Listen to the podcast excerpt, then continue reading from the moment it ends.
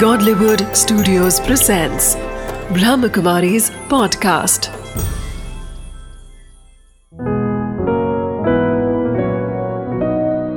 जिंदगी बने आसान। नमस्कार दोस्तों, ओम शांति। स्वागत है आपका हमारे प्रोग्राम जिंदगी बने आसान में। दोस्तों, जब हम बात करते हैं जिंदगी की, कहीं ना कहीं उसका डायरेक्ट कनेक्शन हमारी लाइफस्टाइल से है। आज 80% से ज़्यादा बीमारियां और जो प्रॉब्लम्स है वो हमारी गलत लाइफस्टाइल के वजह से है। वैसे अगर हम बात करें लाइफस्टाइल की, तो उसके बारे में अलग अलग लोगों ने अलग अलग भ्रांतियाँ पाल के रखी हैं, लेकिन उसमें हमें रियलाइज़ करने की ज़रूरत है कि करेक्ट लाइफस्टाइल क्या है। उसके बारे में जानने के लिए आज हमारे साथ हैं डॉक्टर सतीश गुप्ता जी। ओम शांति। नमस्कार, स्वागत है आपका हमारे प्रोग्राम में। भाई जी, लाइफस्टाइल जिसके बारे में हमने पिछले एपिसोड में भी बात की थी थोड़ी सी, उसके बारे में आप थोड़ा सा और रोशनी डालिए, क्योंकि कहीं ना कहीं लाइफस्टाइल को लेकर के अलग अलग लोगों ने अलग अलग बातें सोच के रखी हैं। सबके लिए अलग अलग एज ग्रुप्स के लिए अलग अलग लाइफस्टाइल उनके दिमाग में एक पर्सपेक्टिव बना हुआ है, तो प्लीज़ इसके बारे में कुछ बताइए। जब हम लाइफस्टाइल की बात करते हैं तो हमारा इसका हमारे जो ह्यूमन फिजियोलॉजी है, इंसान का शरीर 80,000 बिलियन कोशिकाओं से बना है, वो कैसे काम करता है उससे कनेक्शन है। अच्छा, हमारे जो अगर आप देखें हमारे 2 ब्रेन्स हैं, राइट ब्रेन लेफ्ट ब्रेन जी, और उसका जो कंट्रोल रूम है दोनों ब्रेन्स में हमारे पूरे बॉडी की इन्फॉर्मेशन है जी। पूरे बॉडी के लिए सेंटर्स हैं, चाहे हमारा मोटर हमारी पैर राइट हमारा पैर और हाथ चल रहा है तो उसका कंट्रोल रूम लेफ्ट साइड में है ब्रेन में, और उसकी सेंसेशंस भी लेफ्ट साइड में है, और लेफ्ट साइड की राइट साइड की लेफ्ट साइड में है, और लेफ्ट साइड की राइट साइड में। स्पीच एरिया जैसे है वो लेफ्ट साइड में है, हमारा मेमोरी एरिया जहाँ हमारी सब यादें इकट्ठी हो जाती हैं, विजुअल एरिया पीछे को है, ऑडिटरी एरिया यहाँ पर है। तो हर चीज़ का एक कंट्रोल रूम जैसे ऊपर हर अंग का वो ब्रेन के अंदर है, तो उसका भी दोनों ब्रेन्स का भी कंट्रोल रूम जो है वो हाइपोथैलेमस है। ये हाइपोथैलेमस दोनों ब्रेन्स यहाँ पर बीच में है, और ये हाइपोथैलेमस जो है बेसिकली इसको हम ब्रेन ऑफ द ब्रेन्स भी कहते हैं, इसको वॉच डॉग भी कहते हैं, कि दोनों ब्रेन्स की हर एक्टिविटी को देखता रहता है। और इसी से हमारी एक सिंपैथेटिक सिस्टम और एक पैरासिम्पैथेटिक सिस्टम शुरू होता है। इसे हम गर्म तार ठंडी तार कह सकते हैं। जब भी कुछ गलत होने वाला होता है, खतरा होता है, डेंजर होता है, तो हमारी सिंपैथेटिक सिस्टम एक्टिव हो जाता है। अलार्म सिस्टम कह सकते हैं, सारी बॉडी में एकदम अलार्म इमरजेंसी शुरू हो जाती है। उससे हमारा हार्ट रेट बढ़ जाता है, ब्लड प्रेशर बढ़ जाता है, हमारी आर्टरीज सिकुड़ जाती हैं, हमारी मसल्स कॉन्ट्रैक्ट हो जाती हैं, पीपल छोटी हो जाती है, ताकि हम लड़ने के लिए तैयार, फाइट और फ्लाइट रिस्पॉन्स के लिए तैयार हो जाते हैं। इसकी अपोजिट हमारा पैरासिम्पैथेटिक सिस्टम है। जब भी सब एवरीथिंग इज ओके, रिलैक्स है, कोई खतरा नहीं है, तो पैरासिम्पैथेटिक सिस्टम एक्टिव रहता है। उससे हमारी हार्ट रेट कम रहती है, बीपी नॉर्मल रहता है, हमारी मसल्स रिलैक्स हो जाती हैं, पीपल्स डायलेट हो जाती हैं, और हमारा थॉट प्रोसेस भी स्लो हो जाता है। We are relaxed. करेक्ट। इसी से हमारा एक हार्मोनल ऑर्केस्ट्रा भी है। हाइपोथैलेमस के नीचे ही हमारी पिट्यूटरी ग्लैंड है। वो पिट्यूटरी ग्लैंड जो है वो हमारी एक तरह की मास्टर ग्लैंड कहते हैं पूरी बॉडी के जो हार्मोन्स है ना, और उसके पीछे एक पीनियल ग्लैंड है, वो हमारी नींद की, उसमें नींद का हार्मोन निकलता है मेलेटोनिन। फिर हमारी थायराइड है, यहाँ पर हमारी थायराइड ग्लैंड है, वो भी हमारी हार्मोन की ग्लैंड है। इससे हमारी एनर्जी, जो थायरॉक्सिन हार्मोन होता है, हमारी एनर्जी का लेवल डिसाइड करता है। अगर हमारी थायराइड कम निकलेगी तो हम मोटे हो जाएंगे, और हमारी स्वेलिंग आ जाएगी बॉडी के ऊपर, और हम सुस्त हो जाएंगे, हमें ठंडी बहुत लगेगी। और इसकी बजाय अगर थायराइड हाइपर एक्टिव हो जाए तो हमारा जो है हम बहुत पतले दुबले हो जाएंगे, मसल वो सिर्फ बोन्स और स्किन रह जाएगी, गर्मी बहुत लगेगी, हार्ट की धड़कन बढ़ जाएगी। उसके पीछे हमारी पैराथायराइड ग्लैंड है, जो हमारी बोन्स में कितना कैल्शियम है, हमारी हड्डियाँ कितनी स्ट्रॉन्ग, वो डिसाइड करती है। फिर हमारी पेनक्रियाज है, पेनक्रियाज वो इंसुलिन निकालती है, बीटा सेल से, अल्फा सेल से ग्लूकागॉन निकलता है, तो हमारा शुगर लेवल कैसा रहेगा, शुगर यूटिलाइज हमारी बॉडी कितना कर पाएगी एनर्जी के लिए जी, वो डिसाइड करती है। फिर हमारी एड्रिनल ग्लैंड्स है, किडनी के दोनों तरफ, किडनी के ऊपर रहती है। ये हमारे चैलेंजेस को फेस करने, हमारी लाइफ में जो चैलेंजेस हैं, जैसे बच्चों का एग्जाम है, यूथ जैसे हम बात कर रहे हैं, उनके एग्जाम आने वाले हैं 12वीं क्लास के, 12th क्लास के, 10+2 के, ये 10th उनको पास करनी है, ये सामने कॉम्पिटिशन्स देने हैं, उन चैलेंजेस जो उनके लाइफ में है, उनको फेस करने के लिए हार्मोन निकलेंगे। जिसे हम एड्रेनालिन कहते हैं, नॉरएड्रेनालिन कहते हैं, कॉर्टिसोल हार्मोन कहते हैं, वो हमारे इससे से निकलते हैं, एड्रेनल ग्लैंड्स। फिर हमारे गोनेड्स हैं जो हमारे मेल फीमेल का डिसाइड करते हैं कि हम लोग किस तरह से हमारे वो कैरेक्टर डेवलप होंगे। तो इस तरह से ये 7 ग्लैंड्स होती हैं। ओके, वो हाइपोथैलेमस से उसका कंट्रोल रूम है। ओके, तो हाइपोथैलेमस जो है इतना इम्पोर्टेंट है, दोनों ब्रेन्स का control room, sympathetic parasympathetic system का कंट्रोल रूम और पूरे हार्मोनल ऑर्केस्ट्रा का, सारे सातों का कनेक्शन हाइपोथैलेमस से है। हाइपोथैलेमस अगर इसलिए कहते हैं ये अगर हार्मोनल ऑर्केस्ट्रा जैसे होता है ना, अगर ये ठीक है, ठीक इसकी कंट्रोल ठीक चलती है तो हमारा जीवन संगीत बन जाता है। It's like music, our life is like a music. अगर इसमें कहीं डिस्टर्बेंस हो जाती है तो our life is like a chaos, हमारा जीवन शोर बन जाता है। ये जो 7 आप ग्लैंड्स की बात कर रहे हैं, क्या ये हमारी लाइफस्टाइल से कनेक्टेड है? यस। ओके, इसमें जो फिर हमारे हाइपोथैलेमस में एक बायोलॉजिकल क्लॉक है। वाओ, ओके, एक जैविक घड़ी कहते हैं उसको, घड़ी है जी। तो उस घड़ी के अनुसार वो घड़ी में सब टाइम फिक्स है, हमें कितने बजे सोना है, कितने बजे उठना है। अगर हम उस समय सोते हैं और जिस तरह से उसके साथ सोते हैं तो हमारी नींद की क्वालिटी बहुत अच्छी होती है। It is not the amount of hours, number of hours we sleep, it is the quality of sleep which we have. That decides our relaxation. That decides our, you know, the output, efficiency during the day. तो वो एक जो है इसके अंदर है, वो घड़ी डिसाइड करती है। तो क्या वो अलग अलग एज ग्रुप के हिसाब से अलग अलग होता है कि it is same for everyone? Okay, ये हमारे सोसाइटी में, समाज में एक मिसकॉन्सेप्शन है, बच्चों को ऐसे होना चाहिए, बड़ों को ऐसा होना चाहिए, इसके लिए ऐसा है, इसको ऐसा खाना खाना चाहिए, इसको ऐसा नहीं खाना खाना चाहिए, जबकि it is almost the same with little variations. Little variations, and depending on age activity of that age. बच्चे थोड़े ज़्यादा एक्टिव होते हैं, एडल्ट्स थोड़े कम एक्टिव होते हैं, थोड़ा सा इसमें वेरिएशन होता है, but not drastic difference. Okay, सोने का टाइम, उठने का टाइम सबका सेम होता है। ठीक है, फिर उसमें उठने के बाद फिर हमें क्या करना चाहिए, उसमें एक मेडिटेशन का समय भी है। अच्छा, क्योंकि उसमें आप बेस्ट मेडिटेशन कर सकते हैं। फिर आपको अपने बाउल्स क्लीन करने का जैसे समय है जी। फिर उसके बाद से आपको सैर करने का समय है, उस समय सैर करें तो बेस्ट प्रोडक्ट, बेस्ट आपकी सारी बॉडी की टॉक्सिसिटी क्लीन हो जाती है, टॉक्सिन्स क्लीन हो सकते हैं। फिर उसमें अपने आप को, जैसे अपने आपको ब्रेकफास्ट करने का समय है, ऑफिस में या घर में काम करने का समय है, लंच करने का समय है, फिर रेस्ट करने का समय है, डिनर करने का समय है, हर चीज़ का उसमें समय है। इफ़ यू फॉलो दैट, उस क्लॉक, उस घड़ी को फॉलो करें तो कम एनर्जी में हम ज़्यादा आउटपुट ले सकते हैं। ओके, और उसको हम एक्यूरेटली है उसको मैनेज कर सकते हैं, तो हमारा जीवन संगीतमय हो जाएगा। हमारी जो हमारी बताया मैंने सिंपैथेटिक पैरासिम्पैथेटिक, उसका बैलेंस रहेगा, गर्म तार ठंडी तार का बैलेंस रहेगा जी।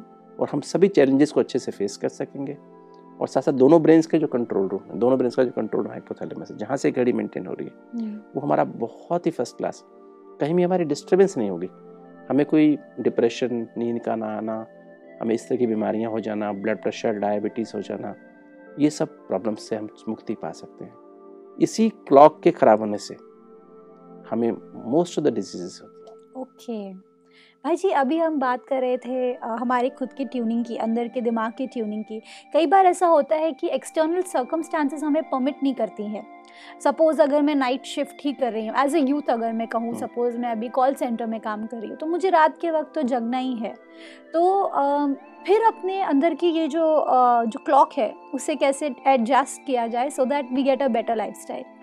सी, वैसे तो ये समय की त्रासदी है कि जब हमें इस क्लॉक के अपोजिट जाना पड़ता है। करेक्ट, क्योंकि ये जैसे आज की हमें बेसिकली इंसान की नेचर, इंसान जो बना इस तरह से बना है कि रात में सोए, दिन में जागे, Correct. दिन में काम करे, तो ये हमारी एक कहीं ना कहीं हमें एक प्रॉब्लम तो है, मतलब ये प्रॉब्लम को हमें, this is not ideal, let me very clear.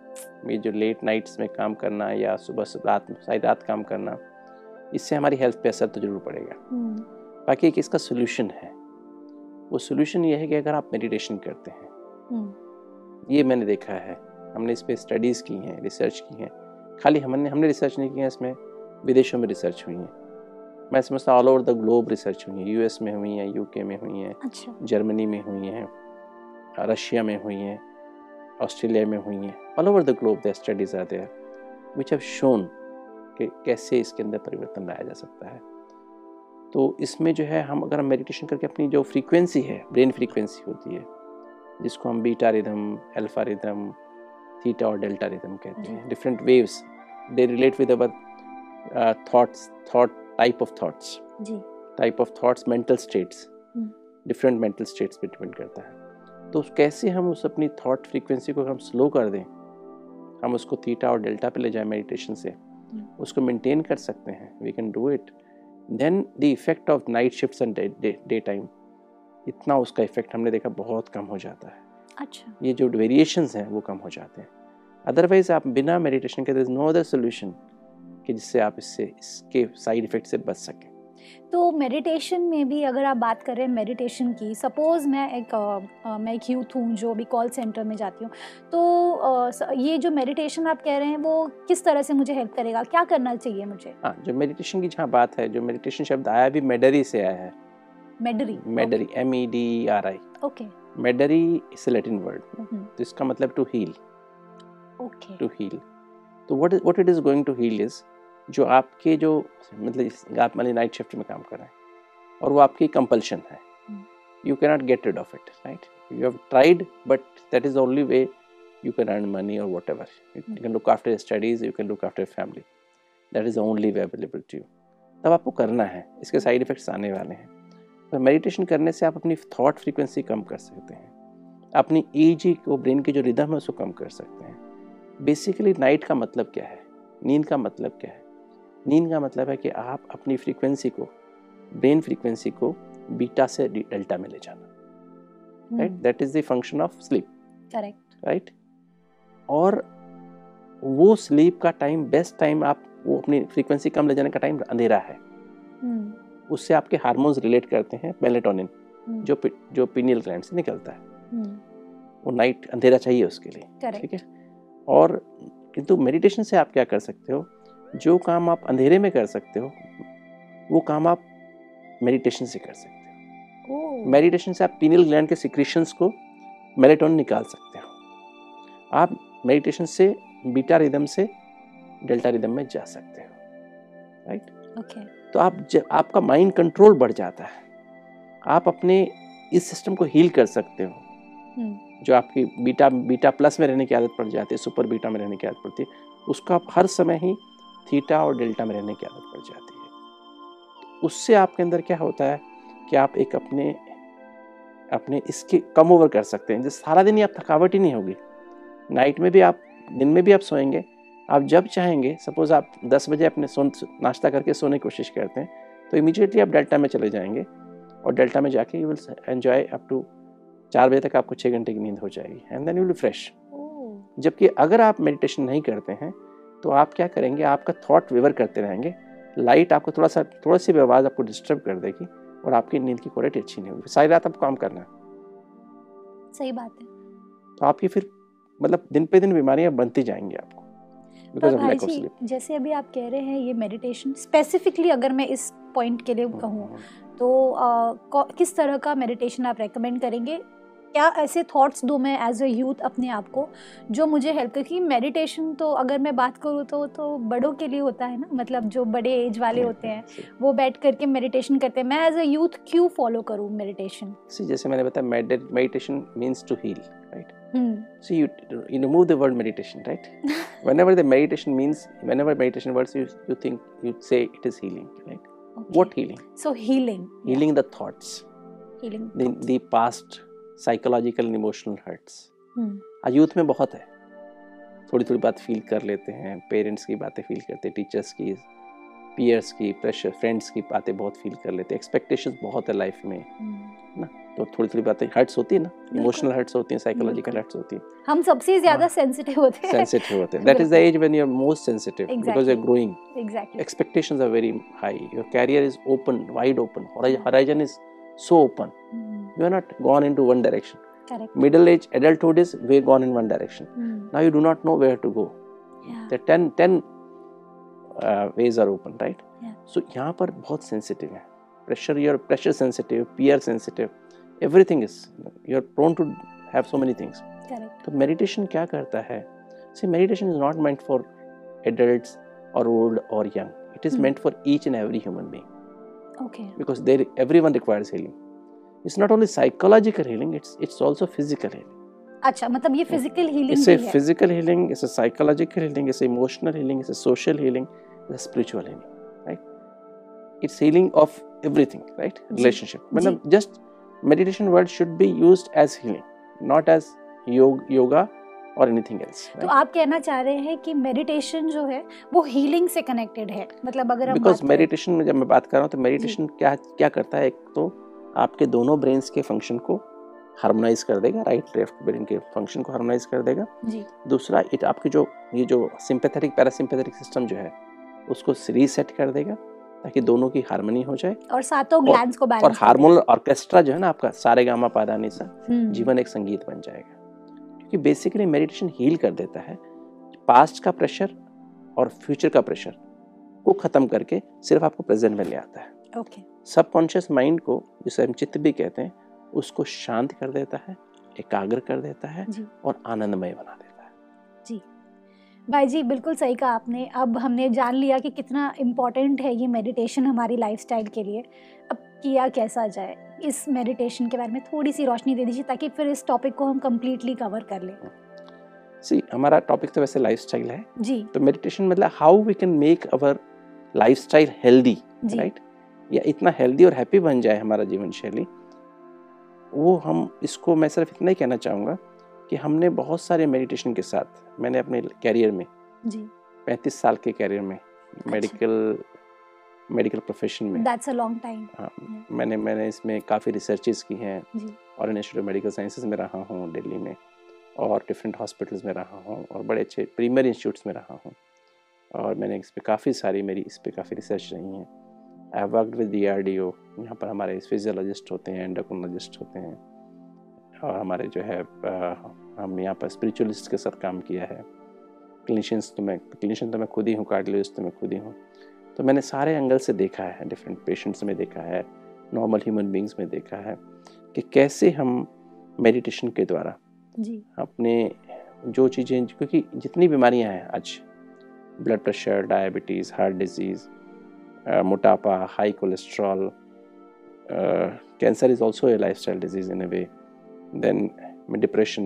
Acha, cancer is also a lifestyle disease? Yeah, it's one of the lifestyle diseases. Oh.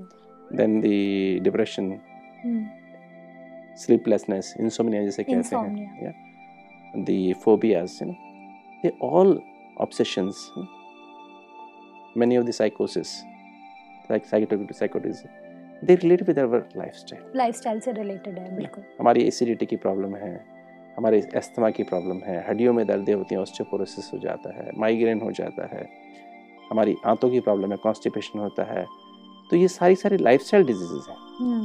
तो इसमें मैंने बहुत काम किया लाइफस्टाइल पे और इसमें बाकायदा सारे हार्मोन, सारी EEG, हार्ट रेट वेरिएबिलिटी, वो सब हमने स्टडी करके देखा है जी. तो हमने इसमें पाया है कि मेडिटेशन करके हम इसको, इसके जो साइड इफ़ेक्ट्स हैं रॉन्ग लाइफस्टाइल के, लाइफस्टाइल को ठीक कर सकते हैं. जो आदमी गलत लाइफस्टाइल पे आ गए हैं, गलत जीवन शैली जी रहे हैं, उनका सोने का टाइम गलत हो गया, उठने का टाइम गलत हो गया, खान पान गलत हो गया, खान पान की क्वालिटी ख़राब हो गई, खान पान का टाइम गलत हो गया, सैर का टाइम गलत हो गया, सैर की क्वालिटी ख़राब हो गई है, उनके रिलेशनशिप्स आपस में ख़राब हो गए. तो सारी चीज़ों को हम ठीक कर सकते हैं, करेक्ट कर सकते हैं और बीमारियों को इंटर्न हम उन बीमारियों को ठीक कर सकते हैं. We can get rid of those diseases. Okay भाई जी, एक और बात, जैसे अभी हम बात कर रहे हैं लाइफस्टाइल की, लाइफस्टाइल के अंदर में अगर हम उसको कैटेगराइज करने की कोशिश करें तो कौन सी ऐसी कैटेगरीज है जिसके अंदर लाइफस्टाइल फॉल करता है? लाइफस्टाइल बेसिकली जब हम इसको कहें कि लाइफस्टाइल क्या है, हम मुख्य बातें लाइफस्टाइल की देखें. सबसे बड़ी बात लाइफस्टाइल जो है वो है सोने का समय, उठने का समय जी. मतलब सबसे इम्पोर्टेंट जो अभी लेटेस्ट रिसर्च आई है, तो उसमें 2009 में जो रिसर्च पब्लिश हुई उसमें बताया गया कि अगर हम अपने जीवन शैली को बदल लें तो अपने जीन्स को भी हम परिवर्तन कर सकते हैं. सपोज मेरे पेरेंट्स को डायबिटीज़ है या ब्लड प्रेशर है या हार्ट की बीमारी है या कैंसर है, I have that gene because of I am born to them.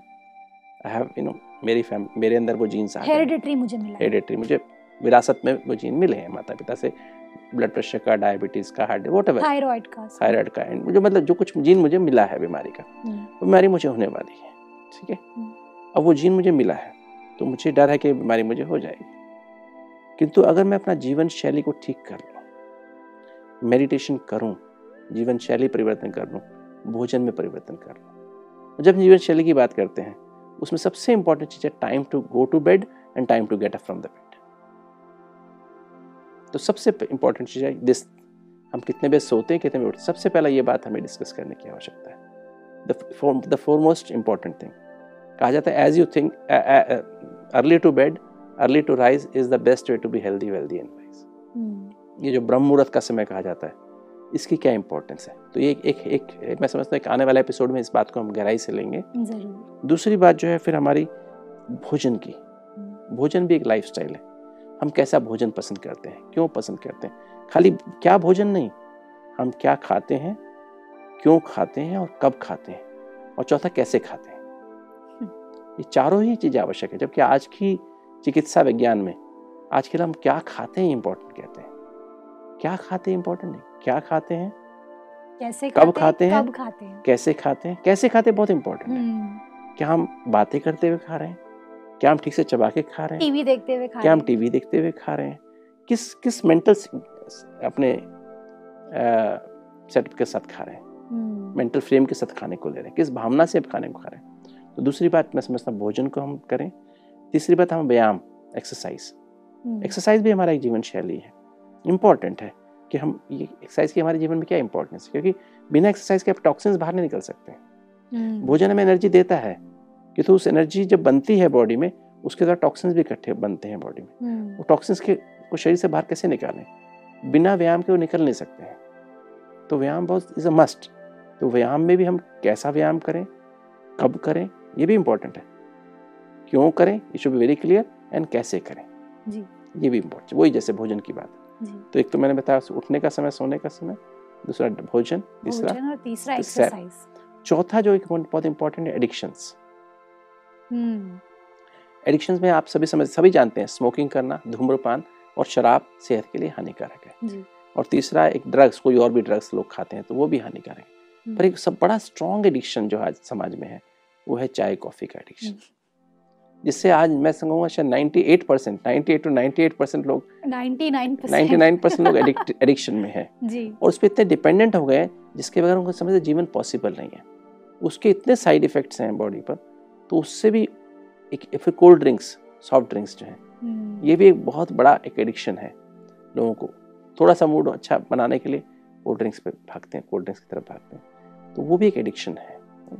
तो कैसे हम इसको भी अपने एडिक्शंस को to lead good quality life, जीवन शैली का बहुत बहुत इंपॉर्टेंट हिस्सा है। तो फिर उसका पांचवा जो हमारी जो मुख्य बात है वो है हमारा आपस में रिलेशनशिप, ह्यूमन इंटर रिलेशनशिप, चाहे वो हमारे परिवार में हो, चाहे हमारे फ्रेंड्स, हमारे माता पिता से, भाई बहनों से हो, चाहे हमारे फ्रेंड्स में आपस में हो, या हमारा कोई अगर हम कई बार यूथ को भी अर्ली काम करना शुरू करना पड़ता है, स्पेशली विदेशों में अपनी फीस पे करने के लिए, अपने आप को मेंटेन करने के लिए। तो उनकी जॉब प्लेस पर उनकी कैसे रिलेशनशिप्स, राइट। तो ये जो है रिलेशनशिप बहुत इंपॉर्टेंट चीज़ है जी। फिर एक चीज़ और हम ले सकते हैं जो इसके अलग हो जाता है, कि वो है जब कभी हमारे सामने कुछ चैलेंजेस आते हैं जी, सब बच्चों के सामने जैसे आज कैरियर का चैलेंज है, बिल्कुल उस ये इसको हम कैसे मीट करें, how to meet the challenges, ये भी हमारे एक लाइफ स्टाइल में हमें एक इम्पॉर्टेंट पार्ट है, एस्पेक्ट है। उसकी भी एक प्रॉपर हमारी क्या बोलते हैं एटीट्यूड जी, developing attitude towards those things है ना, कि हमारे चैलेंजेस को जीवन वो भी इससे हमको फेस करने की, मतलब उसके हमें वो भी एक हमारे लाइफ स्टाइल का पार्ट है, खास करके this is for the youth के लिए एग्जैक्टली। और एक है फिर हमारा ओवरऑल पर्सनैलिटी डेवलपमेंट कहें, पर्सनैलिटी मेकिंग कहें, because this are formation years, जैसे मैंने बताया 11 साल की उम्र तक बनता है, और 11 साल के बाद थोड़ा मॉडिफिकेशन होता है 11 से लेकर 25 साल की उम्र तक। तो वो हमारे जो यंग एज की जो है ना, जो एक तो पैसिव फेज हो गई, ये हमारी इंटरेक्टिव फेज होती है पर्सनलिटी डेवलपमेंट की, 11 से 25 साल की उम्र इंटरेक्टिव फेज, जिसमें हम समाज से सीखते भी हैं, समाज को देते भी हैं, तो इंटरेक्टिव फेज ऑफ लाइफ होती है। तो उसमें हमारी एक बहुत इंपॉर्टेंट, तो मैं समझता हूँ ये बिंदु जो है हम लेकर के अगर चलेंगे तो हमारे जो दर्शक हैं हमारे जो युवा हैं उनको उनके इश्यूज सारे सॉल्व कर पाएंगे।